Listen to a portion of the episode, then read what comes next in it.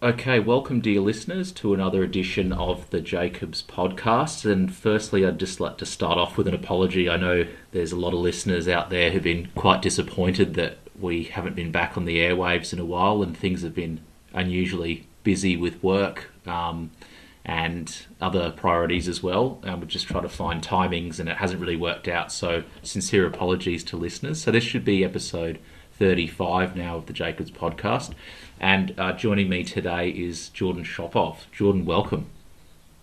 G'day, Sean. It's been too long, mate. Great to see you again. Likewise, and I understand you've been, well, one of the reasons we haven't been able to sort of find or coordinate a timing other than Will being on the other side of the planet is you've had some recent news.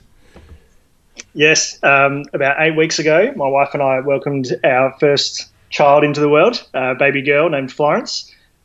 She is actually kind of half participating today. She's on the baby monitor here. Sophie's left me on my own with her, so she might join the conversation at some point. But yeah, we've been pretty busy the last couple of months, and yeah, apologies to Will that we couldn't get one of our episodes up. But yeah, it's good to have this chat today. No, absolutely. It's good to have you back.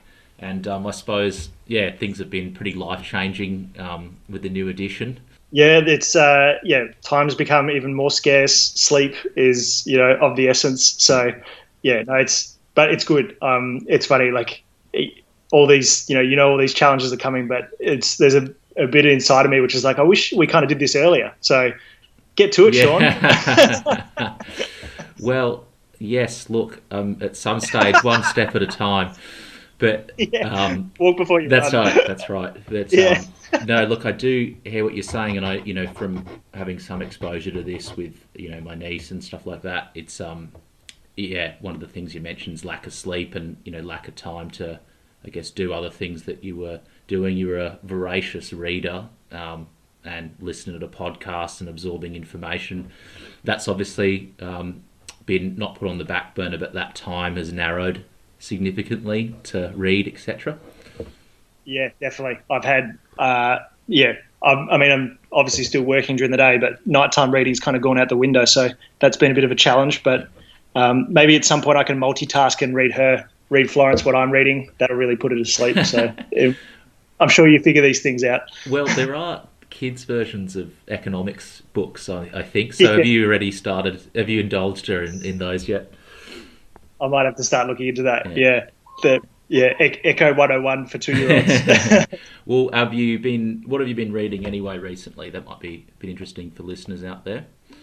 Yeah, readings, hard to find time at the moment, but the last book I read was a book called The Dhandho Investor, which is by a guy called, his name's Monish Pabrai. He's a value investor in the mold of like Buffett and Munger. You might have actually mentioned him during our the Buffett podcast that we did. Oh, so yeah. This is the guy that replicates their strategies, and like his basic like existence is to do what they've done or replicate their decisions. His kind of his claim to fame is he describes himself as a shameless cloner, and yeah. He's like, for some reason humans have this aversion to imitating directly things that work. There's this sort of like inbuilt bias against it, whether it's because of overconfidence or lack of humility or this, belief that we should be really original. But he's like, he's pretty much built his entire business and investing career around directly replicating what Buffett and Munger did. And the first part of that was actually he literally took the Buffett biography and he took the pages where it has, Buffett's original partnership agreement from the 50s. Mm. And he took it to his lawyer and he says, recreate this for me, and I'm going to go run a partnership. And he's pretty much the only guy in the world who's done that. He's literally taken exactly the same model and applied it today. And he's now managing hundreds of millions of dollars, and he's done incredibly well over like 20, 30 years, I think. So wow. Anyway, his book is kind of, he was born in India, raised in the US, and comes from, his family weren't very well off or anything like that. So he's come from like a real, not a hardship story, but he's self-made. That's what I'm trying to say. And his writing's not full of any academic language or anything like that. It's very simple. It's like talking to him, and it's just like a series of case studies of things that worked for him, examples of investments that worked, and also kind of little anecdotes about investors and entrepreneurs applying this model of risk-taking, which he calls Dhandho. And it's this idea of low risk but high return. And it kind of captures the whole margin of safety idea that we talked about in the Buffett podcast about buying $1 for 50 cents. Mm. It's like the risk is low and the payoff could be large. And yeah, anyway, it was a good book just because he's becoming one of my heroes. I really like the way he goes about it. He's really modest. He's really humble. His approach is really cool. And, it's funny, I even initially discounted him because I was like, all this guy's doing is copying Buffett. I was like, if I want to do that, I can just go and watch Buffett. But Buffett's, he did all this stuff, 50 years ago. Mm. And you don't clone him now because he's doing, he's dealing with such big sums. Yep. But Monish is actually doing it on a small scale. So I'm realized the brilliance is that he's actually cloning Buffett and doing it in a way that suits today. So my challenge now is to go and try and clone Monish and how he's working. That's kind of the impetus. So clone of a clone. Yeah, cloning. Yeah. Is there anyone doing that in Australia, like that you're aware of, or is it just this guy? Oh, good question. There's a couple of fund managers who, probably the most renowned sort of individual investor in Australia at the moment is a guy called John Hempton, mm-hmm. and he's quite well known because he's a very successful short seller, and short sellers get a lot more attention because they're it's much harder to go against the crowd in that sense. Like there's a general, bullish bias to the market, and that's just the way. We're optimistic. We like taking risks. We're gamblers at heart. So a short seller is kind of like you have to be. It's much ballsier to go against the crowd that way. So he's actually had a couple of big successes on the short side, and that's made him quite well known. And he's a really good investor, and he's sort of like in the same Buffett and Munger light, but he doesn't run a partnership the way like Monish is doing. So there's no one really I know in Australia that's doing that. One of the things that Monish does, which Buffett did and no one else really does today, is he doesn't charge a management fee. Mm. So most investors, the way they'll run a fund is they'll charge, say, 1%, 1.5% to manage the money, and then they'll take a performance fee on top of that. Mm. And the reason that Buffett never did that is because it's like, well, why should I earn money for just holding your assets? He's like, I haven't even done anything. I've just walked in the door and I get 1.5% of everything you give me. He's like, that's just unfair. So he's like, he ran his partnership with the idea that he would only make money if the investors made money above a certain hurdle rate. Mm. And Monish has done the same. And there is very few people in the world that actually do that. I think you could count it on, like a couple of dozen. Wow. Yeah. So. And I don't know anyone in Australia that doesn't. Yeah, so fees are kind of everywhere in finance, aren't they? And, one of the things I was actually reading about the other day was quite shocked to read with small, with self-managed super funds and just how much they take away fees for the financial advice sector or the superannuation advice sector. It's like in the billions of dollars per year. The super industry's a racket. Yeah, no, there's fees being skimmed off everywhere, and that's why your hero Jack Bogle is, a true giant of finance, because he created a way for the average person to access returns without having to pay, fees to people who don't deserve it. Mm. I guess one of the things that you think about with fees though is that we've got probably like an unusual or unprecedented level of transparency. Like people can, I sense with shop around, people are consumers, they know, there's fees involved in a lot of different things, but it doesn't sort of seem there's a lot of people moving with their, voting with their feet on this, that people are still sort of happy to pay a fee if it means, just like putting some money towards something to make a problem go away. That's a great point. And it's a really interesting question because you're right. I mean, everyone knows what an index fund is now. It's not like they're a new invention anymore. Mm-hmm. And it's very easy to compare fees across different products, and you can work out pretty quickly, okay, an index fund is by far the lowest cost option for me, so why doesn't everyone buy an index fund? And I think this kind of comes back to the idea that if you buy an index fund, you're going to do average. You're not going to get super rich. You're going to do, you're going to do well over time, but you're not going to shoot the lights out. You're not going to be the next Bill Gates from buying index funds. And I think once people realize that, I'm just going to do average, most people don't want to be average. Mm. even though they are average. So I think that's why they're willing to kind of venture into these more expensive products. It's kind of like, you know, the lowest cost option is not always what, you know, if you're buying a TV, not everyone wants the cheapest TV. So it's kind of that whole, you know, this is where you get your sort of like identity and it's a bit fashionable. Like, you know, everyone wants to tell their friend that they've got a, you know, a really good hedge fund manager and he's, you know, he might shoot the lights out, even though he probably won't. So I think that's kind of why, you know, we're not always rational, and that's where it kind of manifests itself. For sure. Because I think, you know, one of the things too is there's that sort of identity, and I hear what you're saying, side about, you know, like not wanting the lowest cost thing and that kind of thing. And I think and there's a lot in even just, you know, do you even know, like, I guess are fees cheaper now than they have been in the past, or are they still like as a total sort of percentage of thing? Like, is there a general kind of, like, have you got any sort of general stats or thoughts on have fees expanded over time, or have they stayed relatively the same?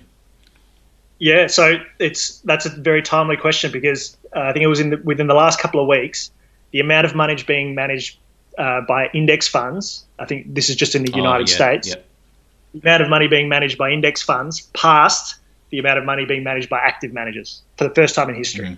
So that, like, it is really like just kind of like how software is eating the business world. Index funds are eating the financial world. They're just, and like the boom in passive management, as a way, as they call it, is it's putting pressure on fees. So fees are coming down. A lot of hedge fund managers are going out of business. So it's really, it is like a huge tide that's sweeping the industry. Are there threats to like, you know, I think index funds obviously popping their head up a lot more. There's risk in that in terms of exposure, and, you know, like, what are some of the threats to an index fund then? Yeah, good question. Because there's a, it's like, there's a saying that it's like, it's not the bad ideas that get you into trouble, it's the good ideas taken too far. And indexing can be taken too far as well. It's like, if you think you take this to an extreme and you say, okay, everyone uses index funds, what does that look like? In that situation, it means there's no one trying to figure out the value of assets, and you need some sort of price discovery in the market. So if everyone was just buying an index, then there's just capital sloshing around, and it's not, you know, the passive investor is riding sort of like, is free riding on the active investor to figure out what something's worth, and they benefit from those players in the market. So if you only had everyone indexing, it wouldn't work. So at the moment, if too many people end up that way, that's kind of a sign of, you know, excess optimism, potentially, you know, a reflection of maybe a bubble type situation. So that's when it's taken too far. Yeah. Okay. Yeah. Fair enough. But I'm sure you don't want to talk all finance this podcast. So let me ask you what you've been reading. Oh no, look, probably in a very different tack. No, it's fascinating stuff, Jordan. I think you know. Well, so look, to what I've been looking at recently, I just finished a good book by a guy called Larry Alex Taunton on Christopher Hitchens. So the title was The Faith of Christopher Hitchens. And I just found Hitch, you know, is now passed away in 2011. Like probably one of the first like polemicists I'd read. You know, he's a renowned atheist, but he sort of started his political journey on the left, and you know, was known for his fierce kind of takedowns of anyone from Mother Teresa to Bill Clinton to Kissinger, and you know, towards the end of his career, a pretty sort of renowned or very renowned atheist. And so the title sort of caught my eye, The Faith of Christopher Hitchens. So Taunton was his debating opponent, and they'd gone on a few different sort of circuits together, debating each other. And they got to know each other pretty well. And, you know, Taunton's sort of thesis is that he had, you know, quite a side to him that wasn't so militant. And there were kind of, I guess, spiritual elements to Hitchens's behaviour and some of his beliefs that he hadn't quite computed yet. So he was kind of, you know, it wasn't like a this sort of deathbed, like, turn to God that, you know, some people have thought that Hitchens sort of did. But I think that it was really just an interesting perspective on someone who I really looked up to when I started sort of reading a lot more and getting into current affairs. when I was in my sort of starting at university. So yeah, it was a great, I found that a quite an interesting read, and just a very well written kind of biography as well. And yeah, so that was kind of an interesting one. And I've kind of mixed it up a bit. I've been reading a lot of different things. Been diving into JFK a little bit and some of his speeches, which I found quite interesting.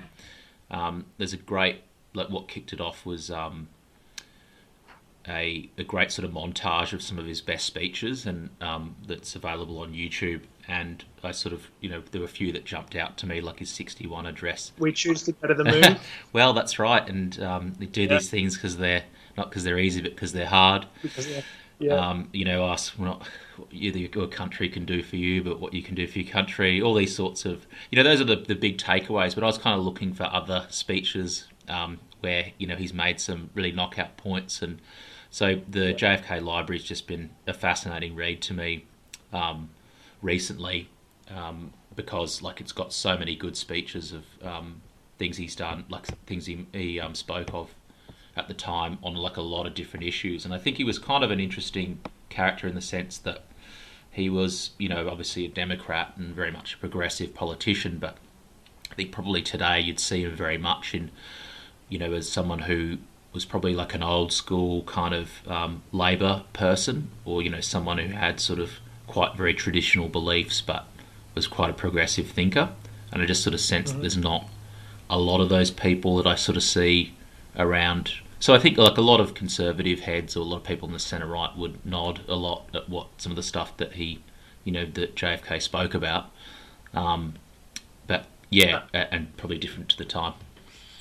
Yeah, I mean, there's a line of his that I think it's quite a bit about, rising tide lift all boats. That was his line, wasn't it? Yeah, and even that's right. And even what he spoke a lot about tax cuts, and not helping a certain part of America, but helping the economy, which helped Americans. And so, I guess he was a very sort of, Arthur Laffer, who's someone, I kind of, he's very the Laffer curve, and we probably need to talk about that at some stage on the podcast. But, the basic concept of lower taxes stimulating the economy, which I think sort of makes a lot of common sense. And a lot of economists will sort of agree and disagree about that. But I think any sort of common sense person would say that that's, it kind of, it makes a great deal of sense in terms of stimulating, business activity and creating jobs and investment and opportunities and commerce. But yeah, that JFK was really a proponent of that sort of way of thinking and that economic approach and that fiscal approach. Yeah, so he's quite an interesting character, but I'm certainly no JFK expert. But just a few things sort of jumped out to me about reading some of his things. Yeah, I've actually got his a biography about him. It's called An Unfinished Life, which has been collecting dust on my bookshelf for a few years. Beneath the Dust, you saw it. Yeah. Anyway, so I've been very interested to read more about him as well. So I'd be keen to.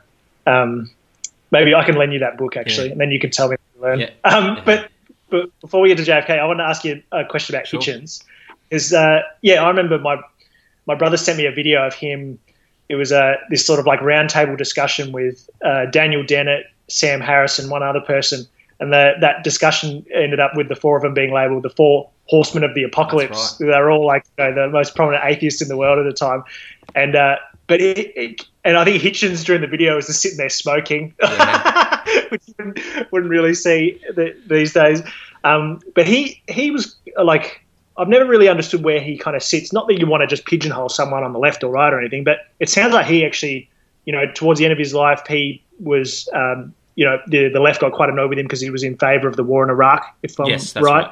And what was his sort of core framework or, political foundations? Where did he fit in? I think he was a Trotsky, a socialist from in his early the 70s, 80s, and I guess he kind of stayed in that space of being completely against fascism and totalitarianism. That's why he had a sort of very strong dislike of Islam, among all religions, but because of its how he assessed its that streak to it. Plus, regimes like North Korea, Iran, and of course, Saddam Hussein's Iraq. And, he was sort of one of these people that I think he saw a lot of people in the same camp as him, kind of not, move away from that criticism of, I remember this famous sort of line that he mentioned about, Saddam Hussein's a bad guy, but George Bush is even worse. And, that sort of stuff would drive him up the wall. And, I think a lot of people, again, on his side of politics, he'd say, had sort of lost sight of that sort of George Orwell style, like knowing what fascism looks like and wanting to take it down at every chance that you have. And that's why he sort of, I guess, famously came out on the sort of neocon side of favouring regime change. And I found that's probably one of the big things that got me onto Hitchens was he was a very articulate supporter of the war invasion in 2003, and post 9/11, this sort of changed security landscape of a world where we couldn't rely on strongmen or dictators anymore, providing order because they couldn't. It led to 9/11, and so I kind of that's what really appealed to me about him, that he's very, very able to articulate a very unpopular position. And this was, I remember reading about in 2006, so at the height of sort of the insurgency, with a lot of American deaths, it was becoming really difficult for the US and allies to stay in Iraq. But he was a very sort of passionate supporter of, and again articulate, kind of fierce supporter of staying the course. And that's what really appealed to me when I read about him. Yeah. What about just with JFK? I know you only read a couple of speeches, but was there anything in there that really surprised you, or sort of in the sense that, like, oh, I'm surprised JFK had these views, or did he change your mind on anything? Probably the most interesting thing was when he gave a short speech, I think it was early 60s, but I'll drop it in the show notes, about why I'm a Democrat. And one of the things that he starts out the speech with, he goes, most people, are just, their political views are from birth. So, like 99% of people actually just follow the same voting patterns as their parents.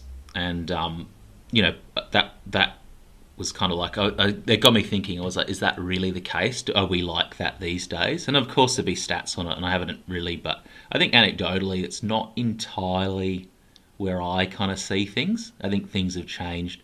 I think, wasn't it? Your parents are Greens, do they?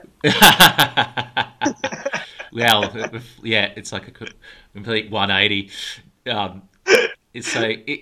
look, I think it's interesting because I think I was going to look this up, but Schumpeter said something like this, that in that great econ talk with Jonah Goldberg and Russ Roberts, and Goldberg touches on this, and he talks about it in his book about, the economist Schumpeter said that what happens is, like, you reach a level of affluence in society, and the children of bankers, of lawyers, of of business people don't turn into that themselves. They take on, they want to be artists or polemicists or academics. So it's kind of like, and you can really, I think if you put that lens on things now, you can really see that there's a lot of people I know who don't follow that. I think this is just totally anecdotal, but I mean, most of the people I know who are very progressive in their politics don't tend to have progressive parents. Yeah, I've heard some people say that a lot of this stuff is cyclical, kind of what you're referring to there, like with the generational change. Like, I remember reading about a lot of the kind of like a lot of the foundations in the US, like the Ford Foundation and stuff like that, have got very progressive mandates today. But if you read about the original, business titans and their views, it was a complete 180. And it's kind of, I think a lot of them would be rolling in their graves if they knew what their descendants were doing with the money that they built up. So it's, I think there's kind of like, what you were inferring there about the affluence and how this goes through waves. So, yeah. Actually, on JFK again, the one person I wanted to read more about is his old man, Joseph Kennedy. There's a book called The Patriarch, which is a biography about his life, because he's quite an interesting figure in the sense that he was successful in finance and business. He had his own political career, which went to shit because of Munich. I think he was involved with Munich. Is that right?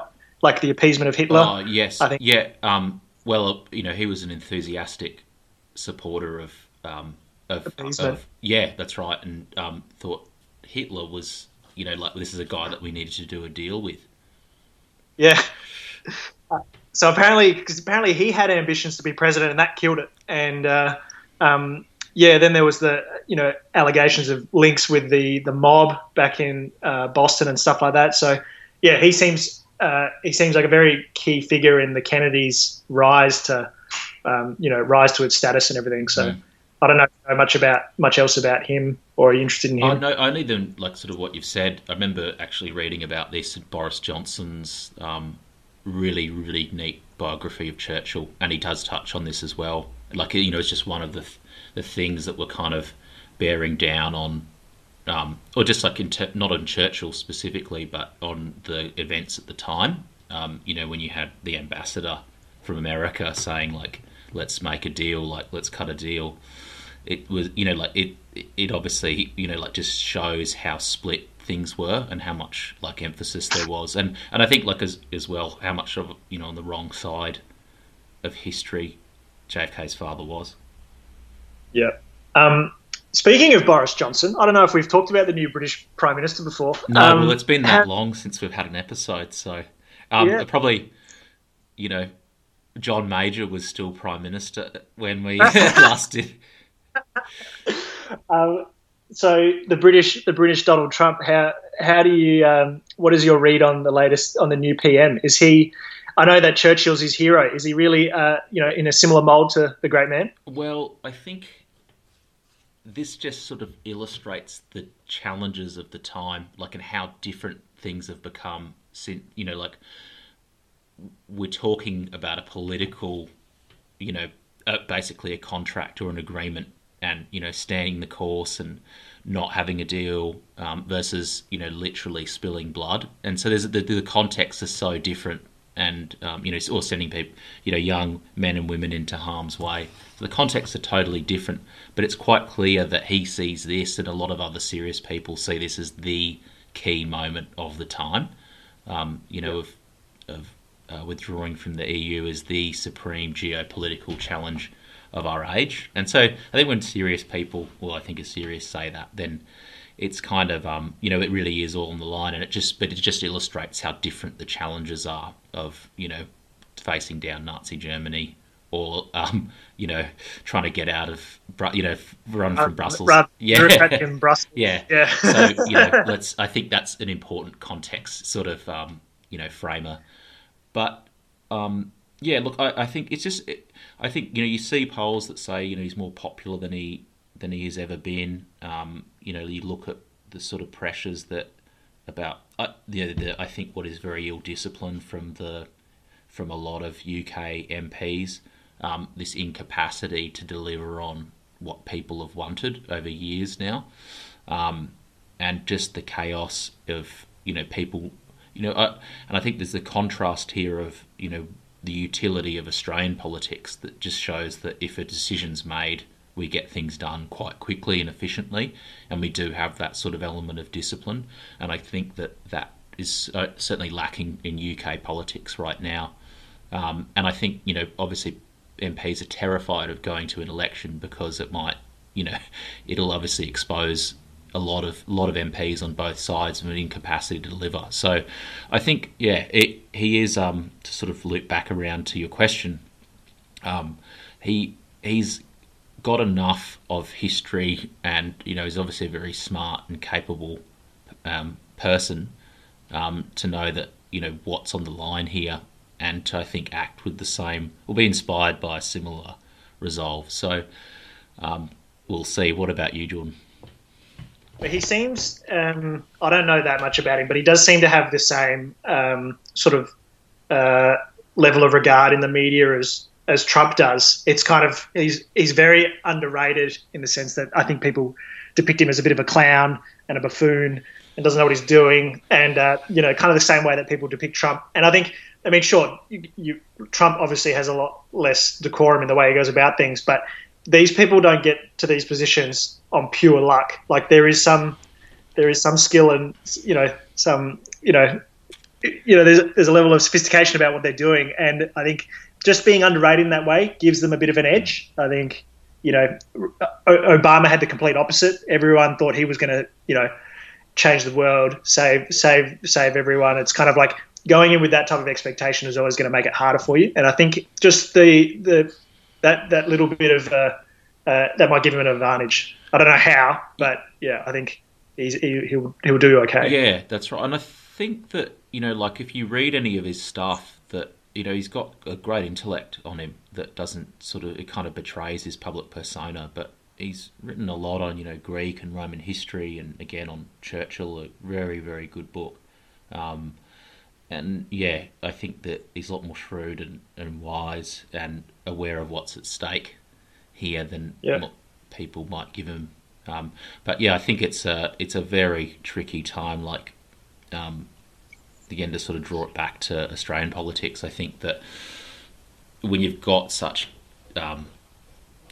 ill discipline from members of your own party and an incapacity to, the UK Parliament is huge, of course, but, you'd never have this many MPs in the Australian context completely out of kilter with, so I think it does expose a bit of an Australian exceptionalism here, and especially, from where we've drawn our systems and from, we're the golden child in that respect.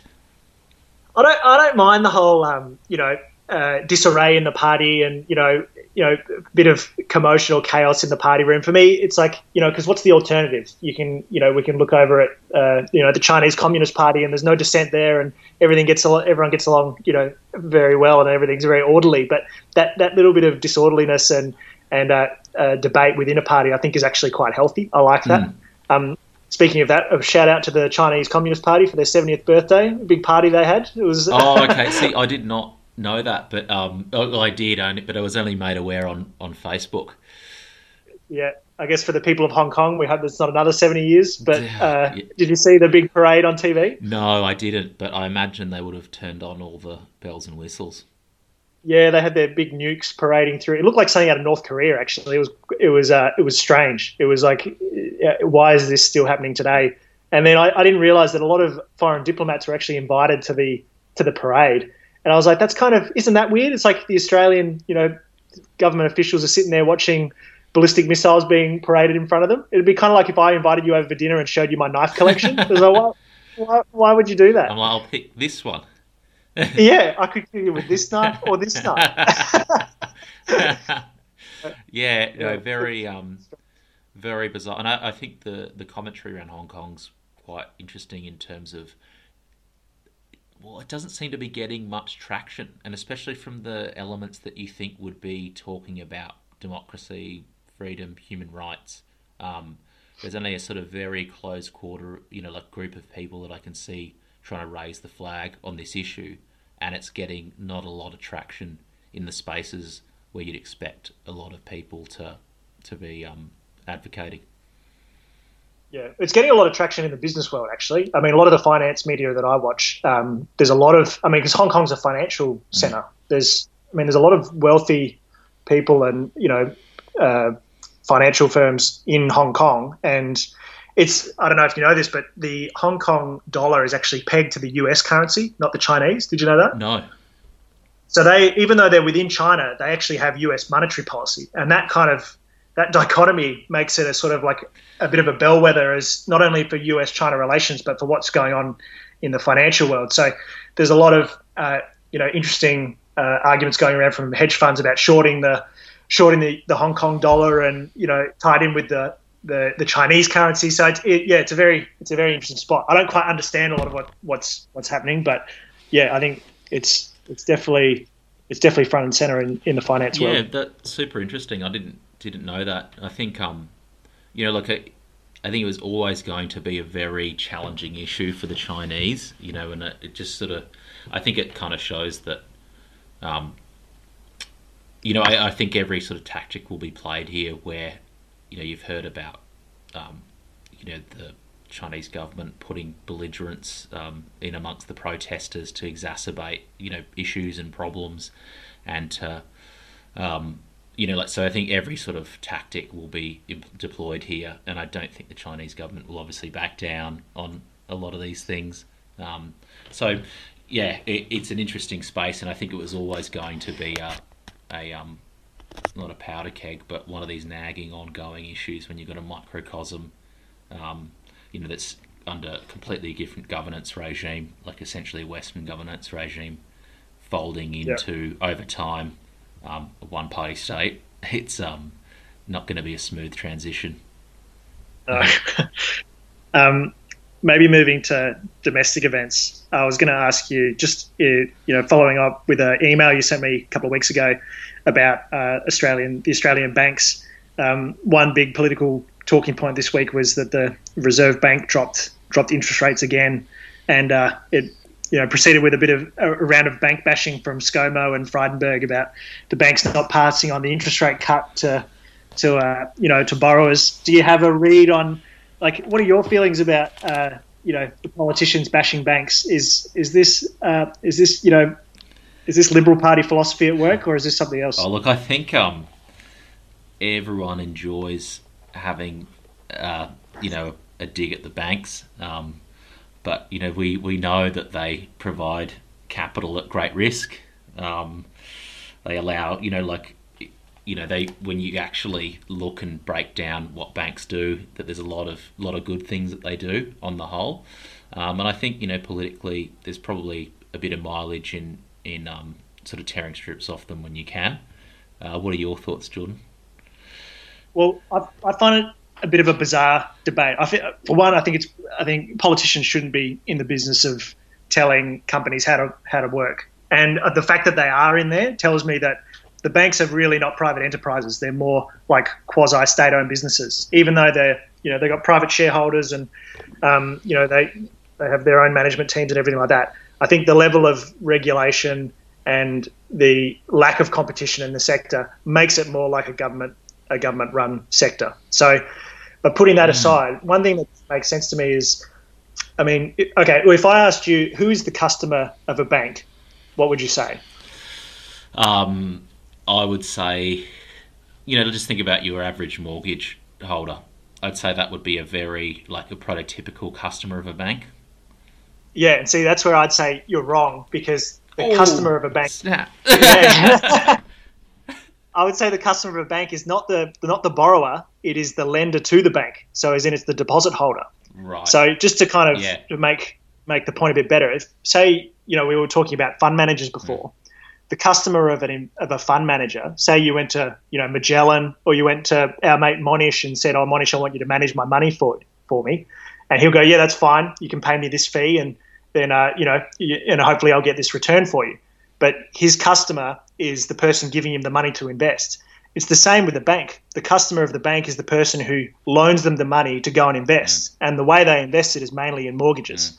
And it's because most of the, the customers that they have, the fee structure is around, a set interest rate, whether it's your term deposit rate or otherwise they, it's in a bond. But these financial institutions, their customers are the ones that are giving them the money to invest. And the product is the mortgage. So I think it's strange because Australian homeowners think that they're the customer of the bank. Like, no, you're the product. You personally are the product. You're being shopped around. The banks are competing for you so they can pass on returns to their customers, which is the term deposit holder, the retiree, and the foreign institution or whatever who's got CBA bonds or whatever. So yeah, that doesn't add up. No, but it's an interesting way to look at it, because I get what you mean. It's sort of like a good anecdote might be, the customer of a bank is not the person on the other side of the teller. It's the person behind the counter who's giving money to the teller. Yeah, exactly. Yep.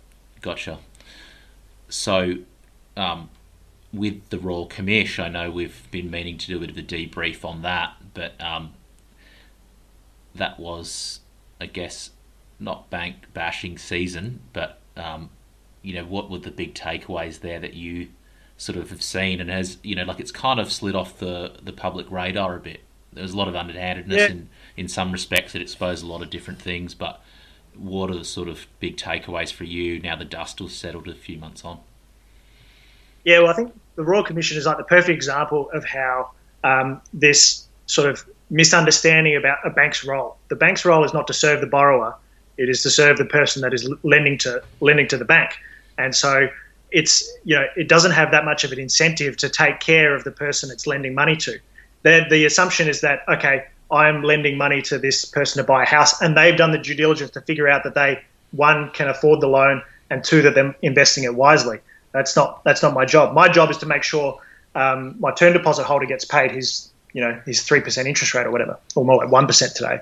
And so the Royal Commission kind of demonstrated how the Australian public are kind of almost being taken advantage of by the banks because, you know, they need to make product to, you know, they need to, you know, to make loans. And, you know, the part of the change from that is that, okay, the banks now realise they need to be much more conscious of who they're lending money to. And so they're going to tighten their standards up. They're going to, you know, avoid the risk of being sued by ASIC or being taken into court. And the consequence of that is that they've tightened up on the, you know, on the credit spigot.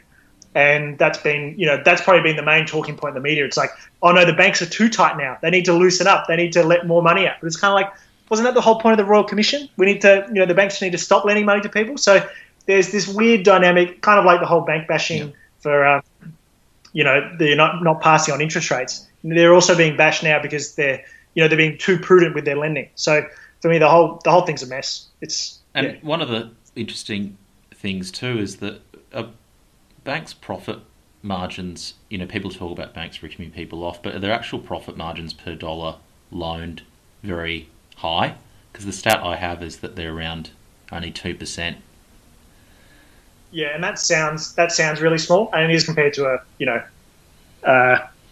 You know, say like Apple's margins are more like 40%.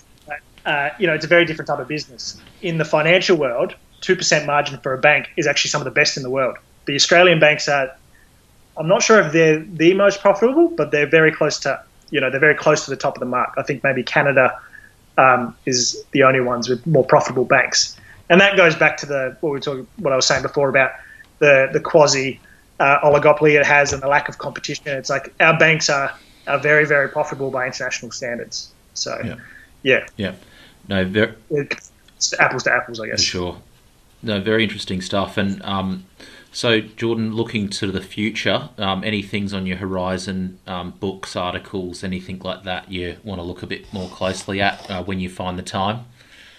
Yeah, so much. I can tell you a little bit about what's perking my interest at the moment. Obviously, there's a lot of talk about the trade war, and I'm not sure if you've seen the global bond yields are falling dramatically. So everyone's, you know, worried that the world's going to go into recession, and so the usual response of people is, okay, I need to protect my money rather than, you know, try and make money in tough times. Money under the mattress. Yeah, money under the mattress, which is what they're pretty much doing in Europe. Or you go and you put it in like the safest asset you can find, which is a government bond, short, you know, long-term government bond. And so government bonds are very, very popular at the moment, as well as defensive stocks that have got, you know, safe earnings trajectories like Coca-Cola or McDonald's and stuff like that. So anyway, all the geopolitics at the moment is actually creating this really interesting dynamic in the financial world at the moment where people are looking for safe assets, and a lot of like more risky assets like cyclical stocks and things which are sort of like low quality businesses are really out of favor. So there's a lot of interesting stuff going on there, which I'm sort of looking around at. But it's I guess it's interesting in the sense that, you know, geopolitics is kind of tied in with finance, you know, which it hasn't been for a while. So, you know, obviously we're talking about the changes in interest rates, but that's having repercussions in financial markets, and that's kind of what I'm following at the moment. What about you? Yeah, fascinating. One of the, I guess, probably the kind of big thing that I've sort of been looking at is kind of this, and want to explore a bit more, is kind of what we touched on with Brexit, you know, like about looking closely at the big challenges of our time and trying to sort of frame, you know, I think there's a really good piece that by Douglas Murray recently in The Spectator, about, you know, we've got lots of challenges on our plate, you know, from bond yields through to, you know, identity politics and, you know, issues around social cohesion, yet with a capacity to have a detailed discussion, you know, with people, especially that we disagree about things, is very limited. And, you know, this sort of, this drives this kind of tribalism and these people in different camps. You know, so we've got lots of challenges, but I guess an incapacity to talk in depth about them, or to talk, you know, without caveating everything with lots of sensitivities. So that kind of has fascinated me a lot recently, and I kind of was thinking about putting together a piece actually on this that looks at, you know, I guess where Brexit is at, but just using that again as in the comments I've said on this, on the episode, about being the, like a real indexation issue of our time, and just being, I guess, an illustrative or symbolic of the sorts of challenges that we, I guess, we're all facing globally. But at the same time, we've got this pressure about not being able to engage in a complex, frank debate about big challenges. So I think there's a bit there. Yeah, it makes it hard to solve problems when you're not willing to have a civil discussion, or one side has decided that the other argument is not even worth listening to. Yeah. And I think, you know, one of the other books I've read, and I totally forgot to mention, I should have mentioned it before, was Ben Sass's book, Them. And, you know, he's a guy, I think he's a US Senator from Nebraska. He's got a very interesting background. He's a historian, like academically trained historian, he's a college president, is a turnaround artist. I think he was at McKinsey for a few years, and so got a really interested sort of blended kind of background. And, you know, he's one of these guys that sort of speaks to the sorts of things that I've just been sort of outlining there. But again, this capacity to have different points of view, and obviously he's on the Republican side of politics, but he's rubbed a lot of people up the wrong way on his side of politics for, you know, not being an avid supporter of Trump, or being able to disagree with him on certain things and agree with Democrats and others. And I think, but it sort of goes back to this idea of like having a good civic culture, and a really healthy civic culture is, you know, having lots of people who, you know, competing voices about what you sort of said about the disruption in a noisy party room. But, you know, having that, but then also just basic fundamentals that you agree on. And I think, you know, if you don't have those, then, you know, it's a recipe for disaster. Yeah, and I think that's kind of why we've seen the rise of this sort of the freedom of speech movement at the moment, because that's the counterpoint to this identity politics, which a lot of that stuff is grounded in this idea that we already know the answer, so we don't need to listen to your viewpoint. Man. We're not even willing to entertain your counter argument.